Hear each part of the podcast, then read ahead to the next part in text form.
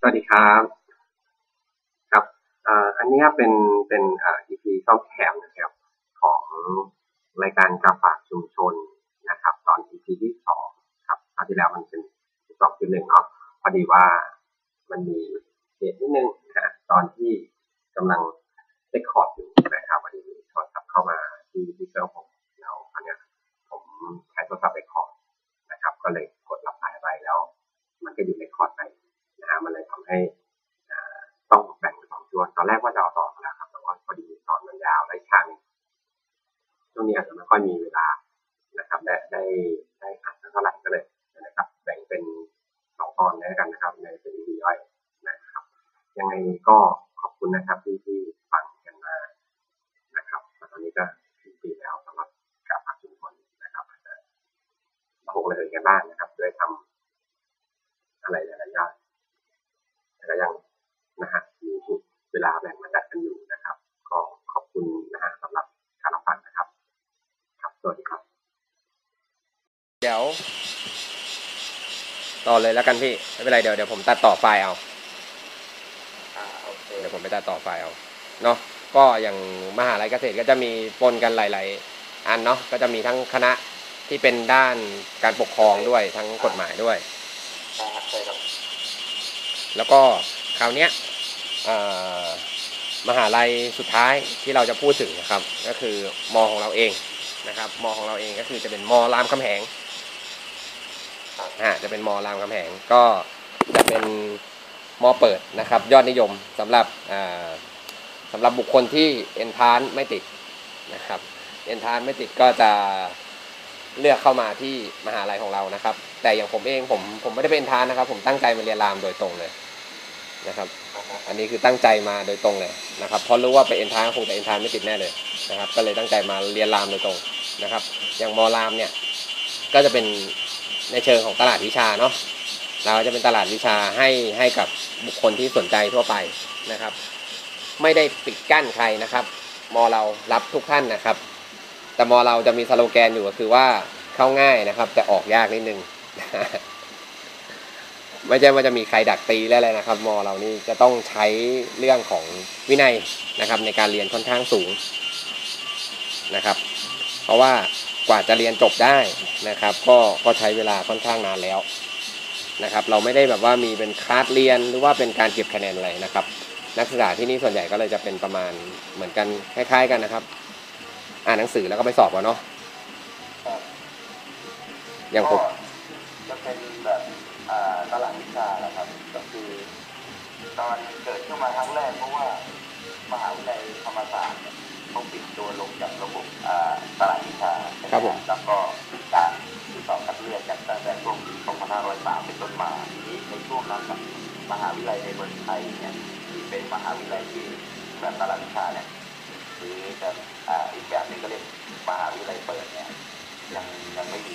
ครับ พอยังไม่มีปุ๊บก็เกิดปัญหาเรื่องขาดแคลนสถานที่เรียนในระดับอุดมศึกษาเช่นอ่านักเรียนที่จบมามาไม่ยกลายตอนนั้นก็จะเป็น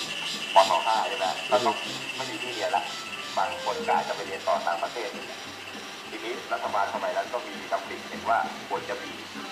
มหาวิทยาลัยตลาดวิชาขึ้นมาอีกครั้งหนึ่งครับผมก็เลยเกิดมหาวิทยาลัยรังแรงขึ้นเมื่อปี 2510อือฮึนะฮะ แล้วก็เปิดคณะครั้งแรกก็สี่คณะก่อนคณะนิติศาสตร์คณะบริหารธุรกิจคณะมนุษยศาสตร์แล้วก็คณะศิลปศาสตร์ครับผมครั้งแรกเป็นอย่างนั้นใช่ครับตอนนี้เยอะแยะมากมายแล้วฮะมีคือพูดง่ายๆว่าถ้าผู้ฟังนะครับอาจจะไม่รู้นะครับ จริง ๆ แล้วมอรามของเรานะครับ มีคณะวิศวกรรมศาสตร์นะครับ เรามีคณะวิศวะนะครับ คณะวิทยาศาสตร์ก็มีนะครับ วิทยาการคอมพิวเตอร์เรามีนะครับ คณะเกษตรเรามีนะครับ หลาย ๆ คนอาจจะยังไม่รู้เรามีคณะเกษตรด้วยนะ แต่อยู่เอ้ยไม่ใช่ต้องเป็นสาขาวิชาเกษตรเนาะอยู่ในคณะวิทยาศาสตร์เนี่ยไม่ไม่น่าจะใช่เป็นคณะเกษตรโดยตรงเขาเป็นฟู้ดฟู้ดสไตล์หรือเปล่าครับไม่เอะรู้สึกว่าเหมือนจะเหมือนจะเป็นไอ้นี่เลยครับ จะเป็นเป็นเกี่ยวกับทางด้านเกษตรโดยตรงเลยนะ ที่อยู่ตรงตึกอยู่ทางถัดไปจากทางตึกวิทย์อะครับ จะมีตึกอยู่ มีเครื่องมือทางเกษตร มีค่อนข้างเยอะ แหมจักรจันทร์เสียงร้องนี่จังเลยเนี่ย จับกินก็ดีมั้งเนี่ยคทีนี้อัดรายการในป่าในเขานะครับครับผม อกคุณผู้ฟังก็จะเป็นก็เป็นจะเป็นอย่างนี้นิดนึงนะครับ อัดรายการกันกันบนภูเขาก็จะเป็นอย่างนี้นะอะไปแล้วไปแล้วดีมากธรรมดีชามาก ติครับบางทีก็เขาก็จะมาแวะเวียนมาดูเราอัดรายการ แล้วก็ส่งเสียงแสดงความชื่นชมอะไรอย่างเงี้ยฮะมาเรื่อย มมรามนะครับ ถ้าโดยส่วนตัวเลยเนี่ยถามบอกว่าคณะไหนดัง ผมเองก็คงต้องบอกว่าเป็นคณะนิติศาสตร์นะครับ แต่ถ้าถามบอกคณะไหนคนเรียนเยอะที่สุด ก็คงจะเป็นคณะนิติศาสตร์เหมือนกันนะครับรองลงมาก็น่าจะเป็นคณะรัฐศาสตร์ แล้วก็คณะของผมคือมนุษยศาสตร์นะครับ ที่จะคนเรียนค่อนข้างเยอะหน่อยนะฮะครับยันปัจจุบันนี้ก็ยังยังคับข้างเหมือนเดิมนะครับ ยังเป็น เหมือนแบบแสงไฟที่ร่อแมลงเข้ามานะครับ ให้ให้คนเข้ามาศึกษากันมากมาย ส่วนส่วนตัวของผมเนี่ย ส่วนตัวของผมผมก็รู้สึกถ้าเป็นปื้มก็คงจะเป็นปื้มในส่วนของตัวคณะของผมเองนะครับ ที่ได้แตกยอดออกไปอีก คือตอนแรกอะตอนนี้มันมีคณะใหม่ที่เกิดขึ้นมาอีกสองคณะ คือคณะเทคโนโลยีสื่อสารมวลชน นะครับ แล้วก็คณะใหม่ล่าสุดคือคณะสื่อสารมวลชน แยกออกไปจากคณะมนุษยศาสตร์นะครับ สมัยผมเรียนเนี่ยคือยังเป็นอยู่ในส่วนของคณะมนุษยศาสตร์อยู่นะครับ แต่ตอนนี้คือแยกออกไปแล้วนะครับ มีแตกแขนงออกไป คือไปโดยสายตรงเลยนะครับ สมัยผมเรียนยังเป็นวิชาเอกอยู่นะครับ แต่อยู่ในคณะมนุษยศาสตร์ ตอนนี้แยกออกไปแล้วนะครับ ถือว่าเป็นการเปิดเผยนะฮะกว้างขึ้นนะครับ แยกคณะออกไปนะครับ เหมือนส่งไม้ต่อไปแล้ว เพราะคนเรียนเยอะก็เลยต้องตั้งมาแยกคณะออกมาเลย ถ้าในคณะของของมนุษยศาสตร์ที่ผมเรียนมาเนี่ยนะครับ จะค่อนข้างดัง ๆ ก็คือจะเป็นภาษาเยอรมันนะครับ จะค่อนข้างดังนะครับ ภาษาเยอรมัน ถ้าคนเรียนเยอะก็จะเป็นคณะสื่อสารมวลชนนะครับ ที่ไม่ค่อยเห็นเลยนะ แล้วผมคิดว่าน่าจะเจ๋งที่สุดแล้วนะ คณะโบราณคดี อันนี้ทราบไหมฮะมีเหมือนกันนะเอเป็นเอกเอก อ่าเอกโบราณคดี อยู่ในคณะคณะมนุษยศาสตร์ใช่ครับ เรามีสาขาที่มาเรามีวิชาสาขาที่แบบ ไม่ไม่น้อยหน้าคนอื่นเหมือนกัน อาจจะไม่ได้ถึงขั้นว่าเป็นเป็นคณะอย่างอย่างคนอื่นเขา แต่ว่าก็เป็นสาขาที่ครับที่มีเหมือนกัน อย่างพี่คึกเองเรียนนิติศาสตร์ใช่ไหมฮะครับใช่ฮะเดี๋ยวขออธิบายเรื่องตลาดวิชาให้คุณผู้ฟังรับทราบหน่อยความอะไรคืออะไรท่านก็ไม่ทราบหรือไม่ก็ บางท่านก็ไม่ได้เรียนที่รามคำแหงนะก็ตลาดวิชานี่เป็นลักษณะแบบว่าเป็นหนึ่งก็คือนักศึกษาสามารถสมัครเข้าเรียนได้เลยโดยไม่ต้องมีการสอบคัดเลือกครับผม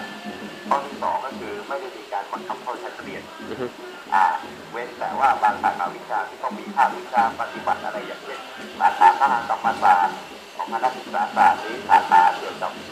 อ่า ฟิสิกส์ทางด้านเคมีอะไรที่ต้องมีห้องทดลองปฏิบัติการหรือชีววิทยาเนี่ยของคณะวิทยาศาสตร์ก็อาจจะมีการเป็นชื่อเข้าชั้นเรียนว่างนะครับ แล้วก็อีกข้อหนึงก็คือ ลักษณะของตลาดวิชานี่ก็คืออ่าจะแตกต่างจากมหาลัยเปิดตรงที่ว่า มีชั้นเรียนให้นักศึกษาเข้าตามปกติครับนะครับ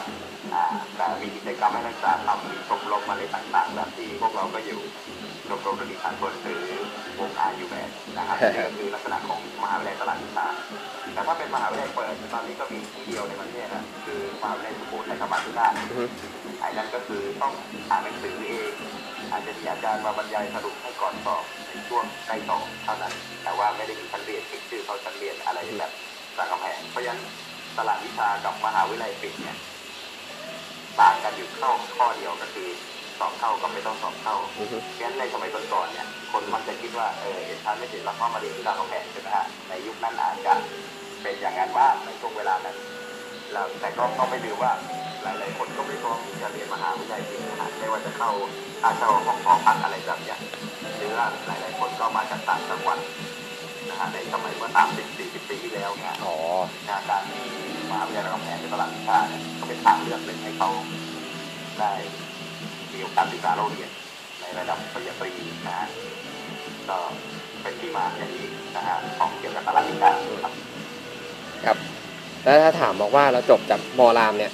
จบแล้วไปทำอะไรกันซะส่วนใหญ่นะครับพูดง่ายๆเลยครับ ผมบอกตรงเลย เป็นทุกอย่างเลยครับ เป็นทุกอย่างให้เธอแล้วนะครับเบาหวานความดันมะเร็งเป็นหมดนะครับไม่ใช่นะฮะคือเป็นหมดนะครับไม่ว่าจะเป็นสอบทางข้าราชการนะครับ เป็นพนักงานบริษัทเอกชน เป็นพูดง่ายๆว่าเราเป็นเราเราเราแฝงตัวอยู่ทุกองค์กรนะครับ ทุกองค์กรจะมีจะมีเด็กจากมอเรานะครับ ไปอยู่นะครับทำให้สายสัมพันธ์ของเรามีอยู่ทุกรูขุมขนเลยนะครับ บางทีแบบว่าแม้กระทั่งบริษัทเล็ก ๆนะครับ เราก็จะมีรุ่นพี่ที่จบจากรามคำแหงมาเช่นเดียวกันนะครับ จึงไม่ต้องห่วงว่าต้องไปตามที่รุ่นพี่เราไปอยู่อะไรเงี้ยพราะปีหนึ่งปีหนึ่งเราจบเยอะครับ ปีหนึ่งเราจบกันเป็นหมื่นครับ ไม่ต้องห่วงครับ แตกต่างจากทุกที่อยู่แล้วครับ เราจบกันสามสี่หมื่นคนอย่างนี้ มันก็เลยว่ามีคนกระจายกระจายไปอยู่หลายที่นะครับ เราก็เลยแบบว่าจะมีพี่น้องค่อนข้างเยอะนะครับ ไปที่ไหนเราก็จะรู้กันนะฮะพอพออาจจะไม่ได้เจอกันแต่ว่าไปเจอกันที่ทำงานว่าจบสถาบันเดียวกันคณะเดียวกันก็เยอะนะครับ ครับผม คือแล้วจะมีความแน่นแฟนกันถึงแม้จะไม่เคยเจอหน้ากันเลยก็ตามนะครับ แต่ก็แบบเราจะเข้าใจหัวอกเดียวกัน ถือว่าอ่านตำราจากอาจารย์เล่มเดียวกันใช่ฮะเราจะเราจะเข้าใจหัวอกกันว่าอ๋อเออเราเคยผ่าน เราเคยผ่านเรื่องแบบนี้มาเหมือนกันนะถามบอกว่าพี่จบรามเหรอพี่เรียนรหัสอะไรอะไรอย่างเงี้ยคือ ทั้งที่ไม่เคยเห็นหน้านะครับ อย่างที่อื่นเขาจะมีเหมือนเป็นแบบพี่รหัสเนาะอ่าเป็นมอเราก็มีเหมือนกันพี่รหัสแต่ว่าน้องเราพี่รหัสน้องรหัสอะไรมีเหมือนกันแต่ว่าเพียงแต่ว่าเราไม่เคยเจอตัวเขาเท่านั้นเอง นะครับ เราไม่เคยเจอตัวกันนะครับ ไม่มีเวลาบางทีจะไม่มีเวลาเจอตัวกันนะครับ ก็เลยทำให้อ่าเราจะมาเจอกันทีก็ตอนเวลาทำงาน ดังนั้นถ้าพูดถึงเรื่องของการทำงาน ผมก็มั่นใจว่าเด็กหลามก็ไม่แพ้ใครเหมือนกันนะครับ ในเรื่องของการทำงาน เป็นที่ยอมรับนะครับ พอพูดอ่ามาถึงเรื่องมหาลัยเนี่ยพูดทั้งหมดแล้วเนี่ยคราวนี้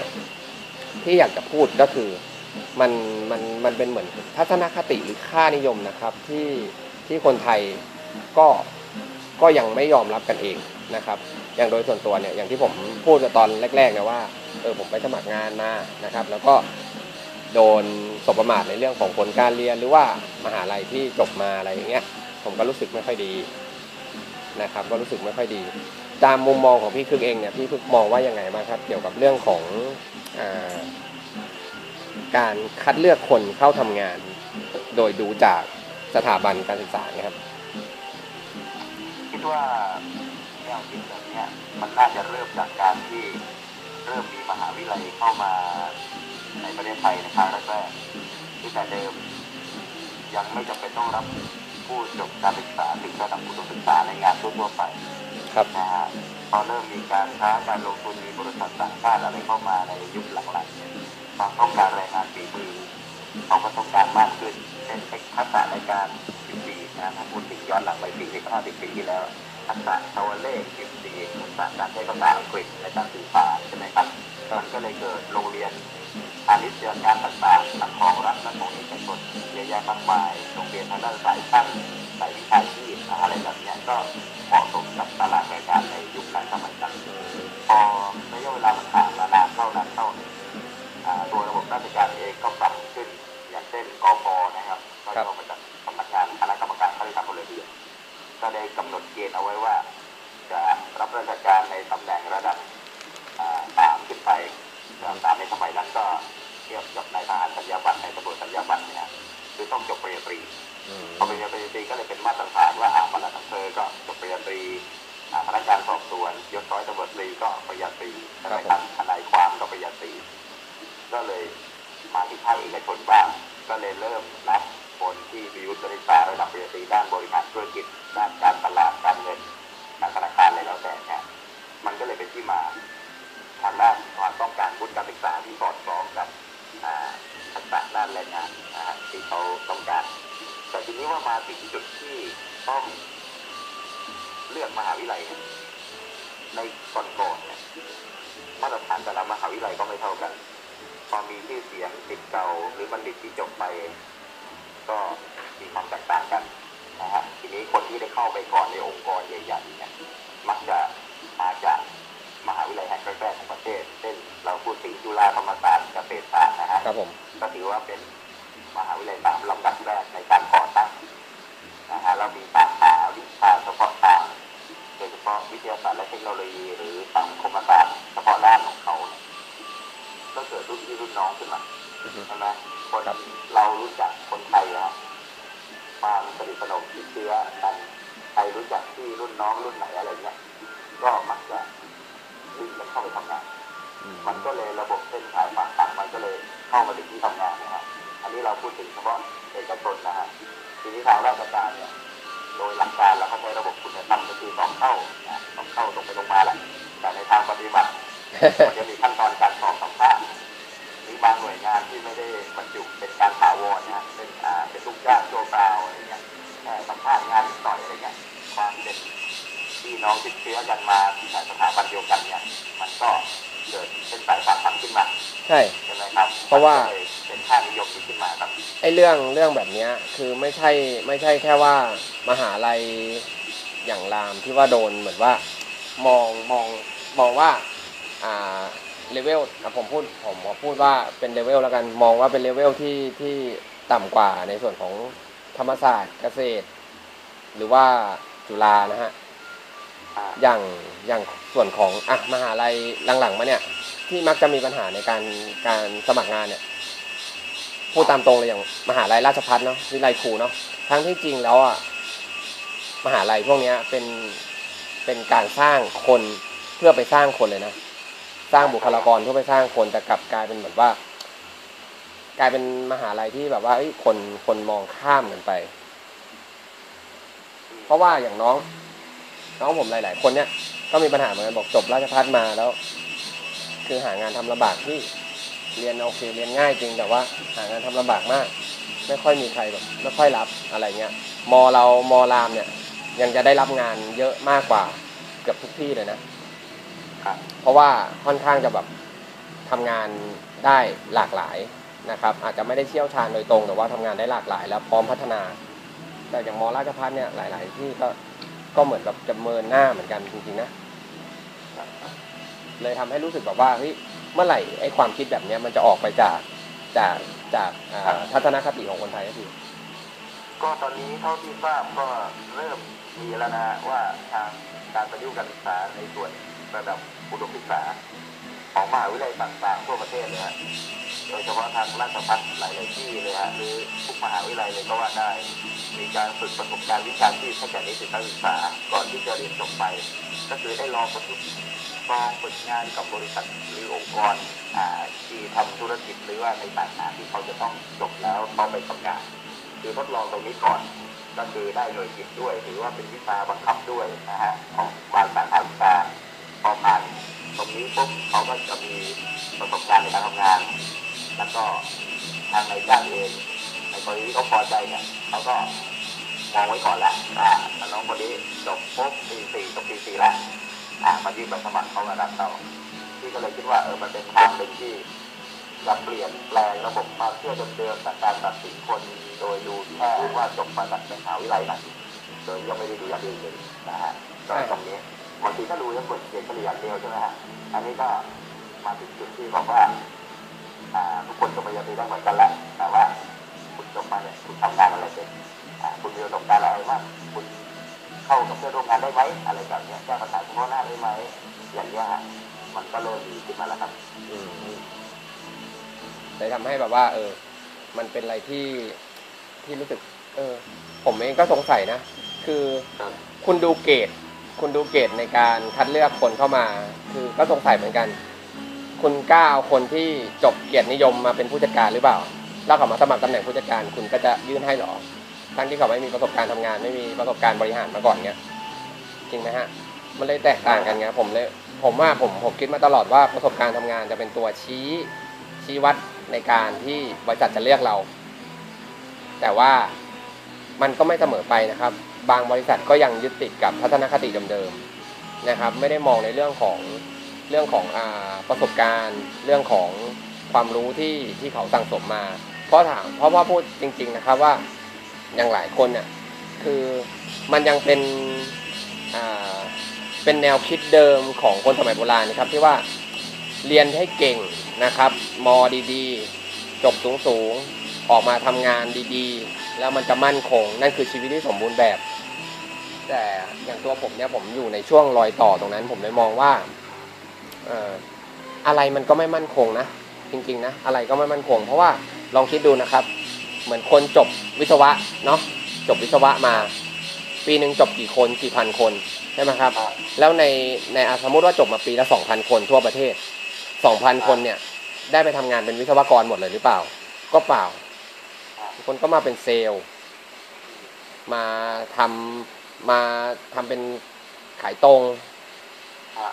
ทำนู่นทำนี่ที่ไม่ได้ตรงกับสาขาเลย อย่างน้องผมเนี่ยก็เป็นตัวอย่างที่ดี จบวารสารวารสารศาสตร์มา ก็ไม่ได้เป็นนักข่าว หรือว่าเป็นบรรณาธิการอะไรครับนะครับ คือผมมองว่าพอไปถึงจริงๆอะคนไทยเราเรา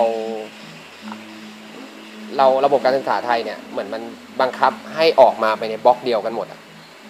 คือจบมาแล้วคือเป็นอย่างนี้ต้องมาเป็นข้าราชการ จบมาต้องเป็นข้าราชการต้องมาเป็นตำแหน่งนี้ แล้วข้าราชการในเมืองไทยก็ไม่ได้เป็นกันทุกคนถูกไหมครับ คือมันก็ต้องมีไปทำที่อื่นบ้างเป็นเอกชนเป็นอะไรกันบ้างนะครับ กลายเป็นสุดท้ายแล้วว่าสมมุติว่าจบมาเพื่อจะมาเป็นข้าราชการ แต่ว่าก็มีระบบอุปถัมภ์ของราชการที่มาดึงกันเป็นพวกเดียวกันรัฐวิสาหกิจก็มีเส้นสายกันไม่ต่างกันเลย กลายเป็นแบบว่า พวกเนี้ยทำอะไรอะเคว้งครับ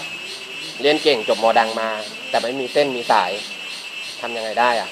ถ้าเขาจะไปดังไหนอะ คือเราไม่ได้ฝึกให้ให้เขาเป็นตัวเขา เราฝึกให้เขาเป็นในอย่างที่ระบบการศึกษาต้องการอยากให้เป็น ผมเลยมองว่ามันควรจะลบระบบนี้ออกได้แล้วเนาะมันพัฒนาไม่ทันต่างประเทศเพราะตรงนี้แหละ จริงๆนะ ก็เท่าที่คุยคุยกับเพื่อนๆรุ่นเดียวกันบางคนเขาก็เป็นเจ้าของกิจการสืบต่อกิจการจากคุณพ่อคุณแม่เขาเนี่ย เขาก็เล่าให้ฟังว่า เวลาเขารับสมัครคนเข้ามาทำงานเขาก็อ่าดูจากอ่ามหาวิทยาลัยแล้วเขาดูก่อนใช่ไหมสองก็คือตรงสาขาไหมสามก็คือเขาจะเอาผลการเรียนเนี่ยที่มาดูเนี่ยเป็นข้อมูลในการใช้สัมภาษณ์กับผู้ที่มาสมัครอีกทีเช่นอาวิชานี้ตอนนั้นเรียนเป็นยังไงอะไรอย่างเงี้ยก็จะเป็นเนี้ยแต่ว่าเขาเขาบอกว่าเขาไม่รู้จักกับคนที่เข้ามาสมัครใน เวลาเขาถามเนี่ยก็อยากได้ข้อมูลที่หลากหลายทุกแง่ทุกมุม แต่ทีนี้อีกส่วนหนึ่งที่เขาจะได้เรียนรู้จริงๆก็คือการทดลองงานอือฮึนะฮะก็ก็จริงๆ ผู้ประกอบการทั้งหลายเนี่ยเขาก็ไม่ได้ต้องการอ่านิสิตศึกษาที่จบจากมหาวิทยาลัยที่มีชื่อเสียงอย่างเดียวหรอกเพียงแต่ว่า เขาพอจะรู้ว่ามันเป็นยังไง สมมติว่าเขาเคยเรียนที่นั่นด้วยอะอ่า ได้เห็นบริษัทก่อสร้างยักษ์ใหญ่ใช่ไหมก็นำสมัครวิศวกรเข้าไปอะก็จะเลือกสถาบันที่เขาเองก็เป็นศิษย์เก่าด้วยอะไรอย่างเงี้ย มันก็ก็เป็นธรรมดาในแบบแบบรูปแบบนั้นนะแต่ว่าส่วนที่จะมาเสริมตอนนี้ก็คือการดึงเอาประสบการณ์และความรู้ความสามารถของผู้สมัครเข้ามาเป็นวิทยาตัวเลือกนะแล้วตอนนี้ไม่ใช่แค่ประเทศไทยอยู่ตัวเดียวละมีต่างชาติเข้ามาลงทุนอะไรมีบริษัทคู่แข่ง เข้ามาเยอะแยะมากมายภาคเอกชนไทยก็ต้องปรับตัวใช่ไหมฮะครับรวมรวมถึงภาคราชการก็ต้อง support ภาคเอกชนอีกเพื่อพัฒนาเศรษฐกิจไม่งั้นมันไปกันไม่ได้อือฮึก็ตอนนี้ก็เริ่มถือว่าแนวคิดที่เธอไปเจอมาเนี่ยกลายเป็นส่วนน้อยแล้วนะอ่าเริ่มน้อยลงแล้วโดยธรรมชาติในการปรับตัวของโลกนะไปไปไปตามการเปลี่ยนแปลงของโลกนะ ด้วยอย่างเราเลยเคยสงสัยนะว่า เออเรียน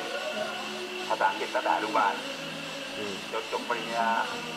ปริญญาตรีแล้วไม่รู้ติดโทติดเอกหรือเปล่านะก็พูดภาษาอังกฤษไม่ได้อะ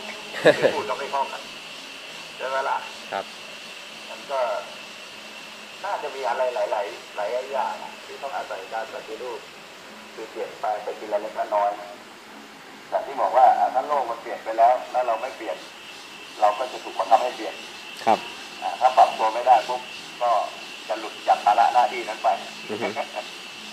นะฮะเป็นเรื่องที่ทำงานแย่เลยนะครับเป็นเรื่องที่แย่มาก แต่ไม่เป็นไรครับ ตอนนี้ผมได้งานใหม่แล้วโอ้โหได้รแล้ววดเร็วมากผมได้งานแล้ว คือจริง ๆ แล้วอะคือมีที่นั่นที่เดียวแหละครับที่ที่เขาพูดมา วันนั้นอะมันเหมือนแบบจะบอกไงครับ มันเหมือนแบบเป็นแบบเป็นขาวกระดำเลยนะคือเหมือนโดนตบหัวแล้วรูปหลังอะคือว่า ตอนแรกผมไปสมัครงานเป็นตำแหน่งในส่วนของ Officer เป็น Marketing Officer นะครับ ในที่บริษัทแรกแล้วเขาก็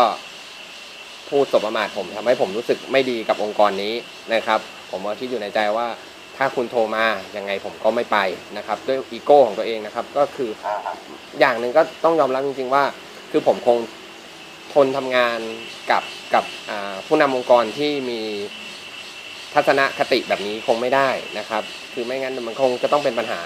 นะครับ ผมขับรถออกมา แล้วก็อีกที่หนึ่งเรียกไปสัมภาษณ์ อันแรกนี่คือเป็นเป็น marketing officer นะครับ คือเป็นหน้าที่ที่อยู่สำนักงานนะ อีกที่หนึ่งผมสมัครไว้ในตำแหน่งผู้จัดการ ที่นี่นะครับ ผมสอบผมอะไรเสร็จปุ๊บเขารับผมทันทีเลย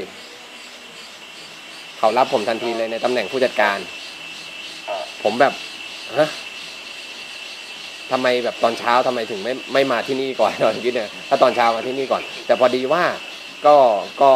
ผมก็ปฏิเสธเขาไปนะครับสำหรับตำแหน่งผู้จัดการถามว่าเสียดายไหมก็เสียดายแต่ว่ามันมีปัญหาหลายอย่างคือหนึ่งเลยอะผมต้องไปโดนบรรจุเป็นเป็นผู้จัดการอยู่ในอีกจังหวัดหนึ่งเลย คือผมต้องย้ายที่อยู่ใช่ครับ ผมต้องโดนส่งข้ามจังหวัดเลยครับ คือต้องส่งข้ามจังหวัด คือตอนแรกเนี่ยคือสาขาที่ผมเลือกลงไว้เนี่ยเขาบอกว่ามันกำลังจะเสร็จสิ้นอยู่ประมาณปลายปี แต่ว่าตอนนี้คือเราต้องการผู้จัดการที่จังหวัดนี้นะครับ คือถ้าไม่สะดวกยังไงก็ก็ให้บอกผมก็เลยบอกว่า ผมคงไม่สะดวกครับ ก็ก็ต้องปฏิเสธเขาไปนะครับ เพราะว่าส่วนตัวเองก็ไม่ใช่ว่าเฮ้ยมันจะต่อให้ตำแหน่งใหญ่ขนาดไหนแต่ว่ามันมันมันไม่พร้อมนะครับ มันไม่พร้อมก็เลยแบบต้องปฏิเสธเขาไปนะครับ โหวันนี้เราอัดรายการกันค่อนข้างนานมากนะฮะถือว่านานเป็นพิเศษเลยครับ ผมคิดว่า คงจะต้องจะต้องแบบว่าต้องแบ่งเป็น 2 EP ซะแล้วล่ะอ่าใช่ครับอันนี้สงสัยคงจะต้องแบ่งเป็น 2 EP นะครับ เพราะว่าอย่างแรกเลยวันเนี้ย คือตอนแรกว่าจะคุยกันสนุกสนุกแต่ว่าวันเนี้ยเน้นเป็นเรื่องสาระซะมากนะครับ เป็นสาระซะมากเลย เลยไม่ได้แบบว่าไม่ได้เอ่อ ไม่ได้อ่าจะบอกไงครับ ไม่ได้คุยในส่วนของตัวตัวที่ว่าเป็นเรื่องสนุกเลยนะครับ ไม่เป็นไรครับ ยังไงเดี๋ยวอ่าถ้ามีโอกาสหน้านะครับ เราจะมาคุยกันในเรื่องแบบว่าผ่อนคลายเบาสมองบ้างนะครับ เราจะผ่อนคลายเบาสมองกันบ้างนะครับ เพราะว่ารู้สึกว่าเราจะช่วงหลังๆมาเนี่ยจะเริ่มเป็นสาระกันจนแบบเลยนะครับ เลยในในขอบเขตของตัว พื้นฐานรายการนะครับกาฝากสังคมของเอ้ยกาฝากไม่ใช่กาฝากสังคมครับเป็นกาฝากชุมชนกันเลยเริ่มจะออกเยอะจนเกินไปนะครับดังนั้นเลยก็คงจะต้องแบบกลับมาสู่ในเรื่องของเฮฮาปาร์ตี้กันบ้างนะครับ วันนี้คุยกันมานานก็ขอบคุณพี่คึกฤทธิ์มากครับที่มาให้ในส่วนของความรู้ของมหาลัยต่างๆนะครับ แล้วก็ ได้รู้อะไรเยอะๆมากนะครับ เกี่ยวกับมหาลัยต่างๆ คุณที่ที่เราได้เลือกมาคุยกันวันนี้ จริงๆ ยังมีอีกหลายเรื่องที่อยากคุยนะฮะแต่ว่ามันมันนานเกินไปผมกลัวจะอัปโหลดไม่ไหวนะฮะยังไงวันนี้อ่ากาฝากชุมชนนะครับ EP ที่ 12 นะครับนะครับ ก็คงจะต้องขอลาไปด้วยประการราชนี้นะครับยังไงสวัสดีพี่ครึ่งนะครับครับสวัสดีครับครับสวัสดีครับ